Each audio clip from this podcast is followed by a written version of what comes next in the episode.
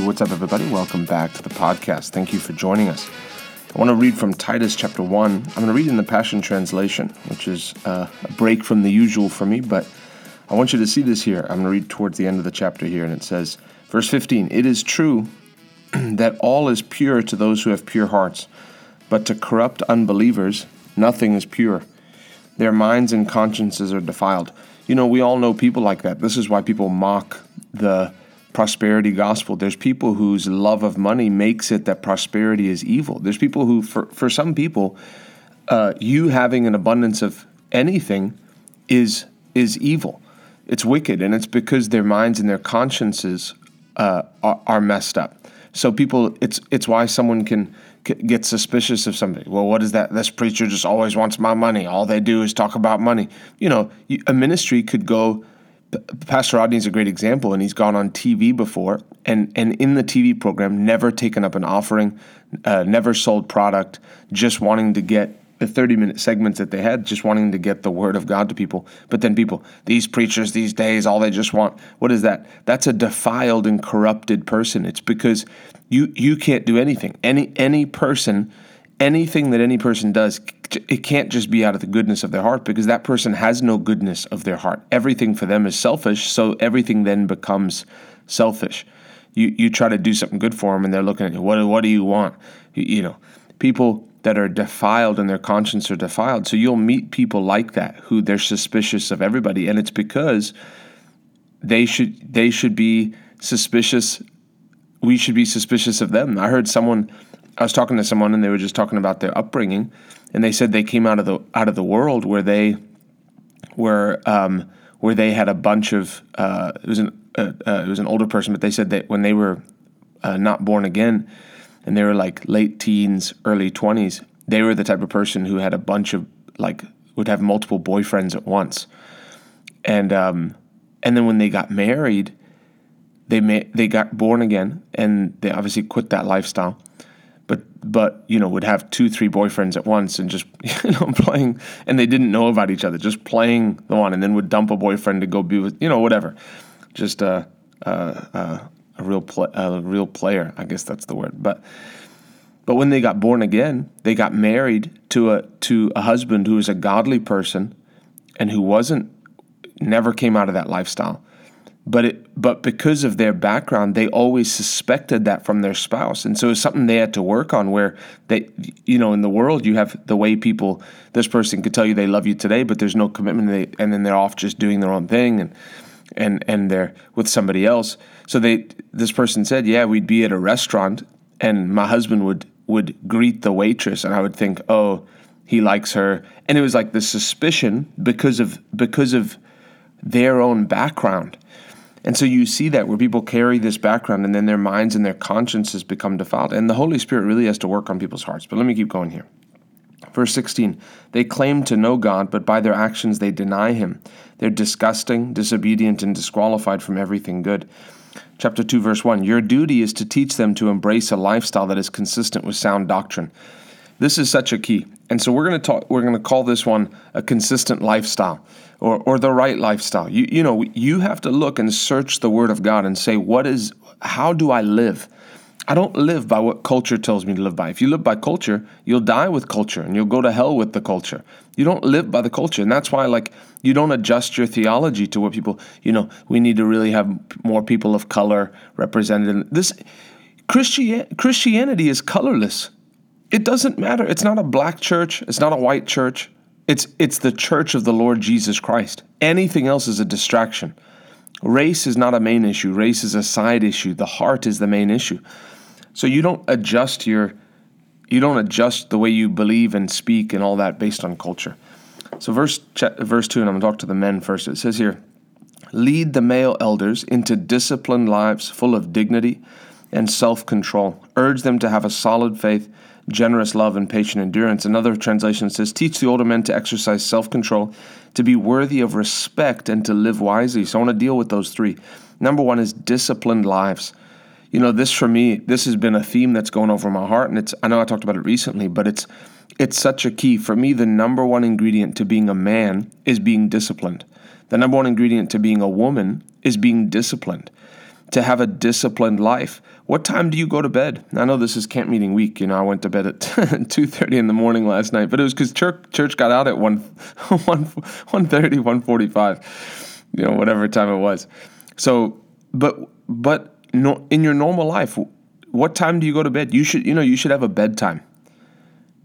I'm, I'm, I know I speak to a lot of young people, and I speak to some elder people, older people too. But if you don't have a bedtime and a wake up time, you're you're not an adult. This is this is what it means to be a man. Talk to the male elders, and then I'm going to get to the end. Even it says to the young people. So so number one is self discipline. Do you have a time when you read the Word?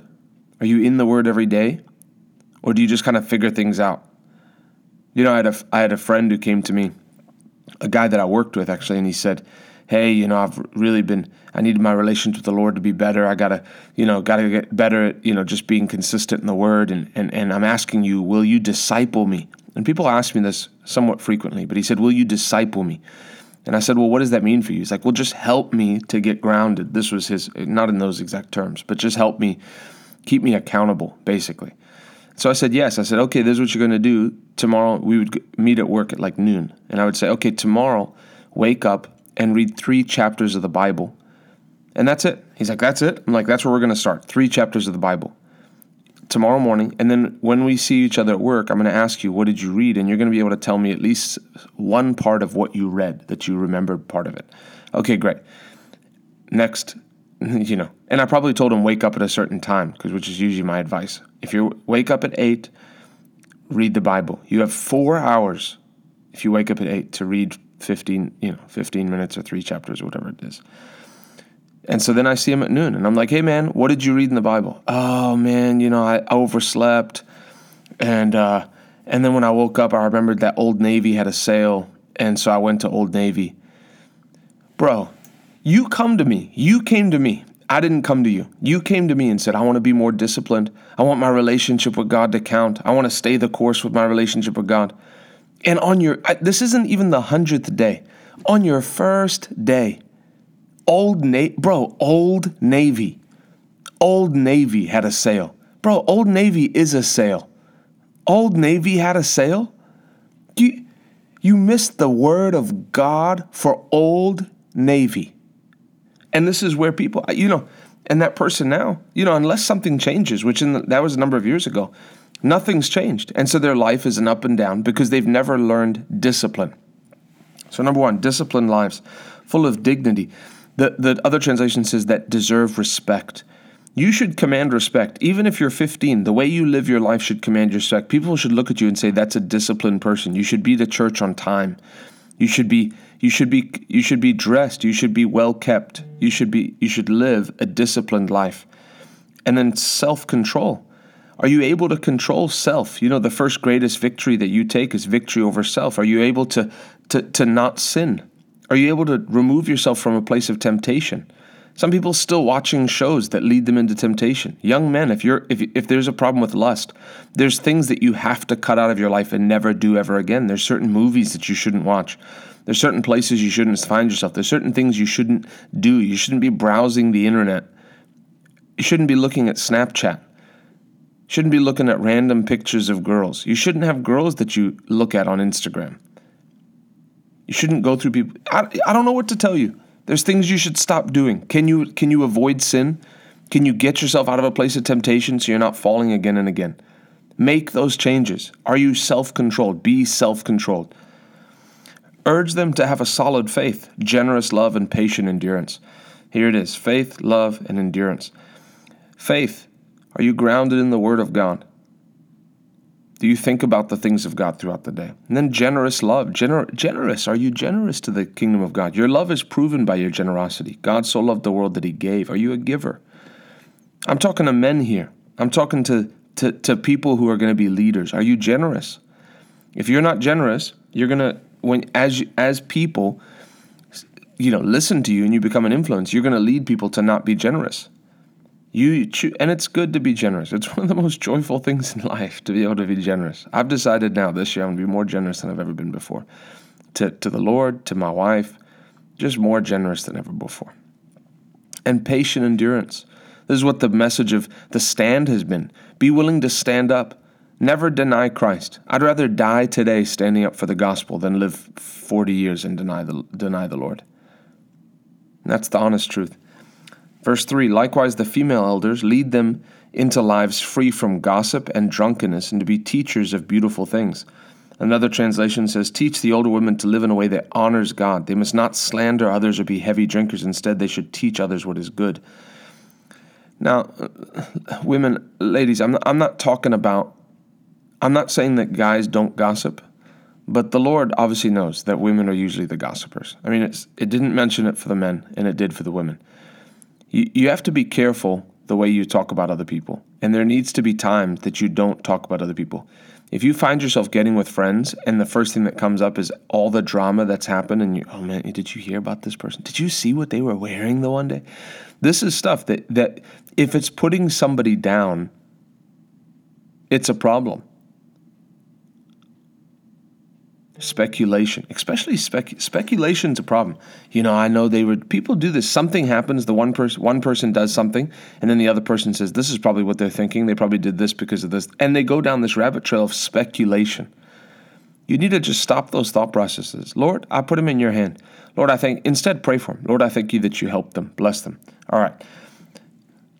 Not and not drinkers. You know, make a decision that you'll never touch alcohol ever. Your life will be easier, and that honors the Lord. And teachers of beautiful things.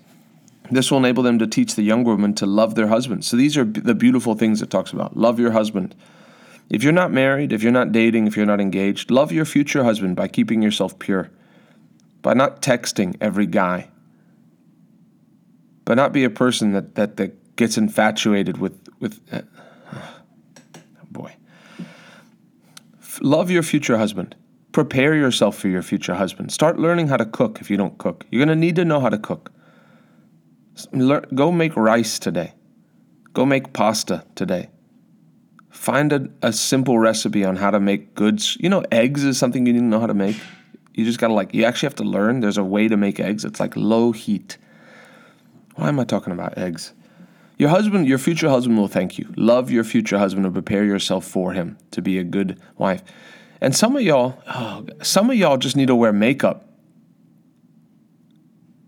Some some of y'all need to put makeup on your face on a regular basis. You need to wash your hair. Your hair's looking nasty. Get, fix yourself up. As my pastor says, don't look like a hoe, but be presentable. Don't make people want to look in the other direction. Let's move on. Love your husbands, love your children, and to be self controlled. There it is self controlled and pure, taking care of your households and being devoted to your husbands. By doing these things, you know, this isn't old. This isn't old stuff. This is current. As a, as a future spouse, as a future wife, as a future parent, these are things that you'll relish as you get older. Be, get prepared to do these things now. By doing these things, the word of God will not be discredited. Likewise, guide the younger men into disciplined lives for Christ. There it is again, disciplined lives. Verse 7 Above all, set yourself apart as a model of a life nobly lived, with dignity, demonstrate integrity in all that you teach. Bring a clear, wholesome message that cannot be condemned, and then your critics will be embarrassed with nothing bad to say about us. Servants are to be supportive of their masters and do what is pleasing in every way. They're not to be argumentative nor steal, but prove themselves to be completely loyal and trustworthy.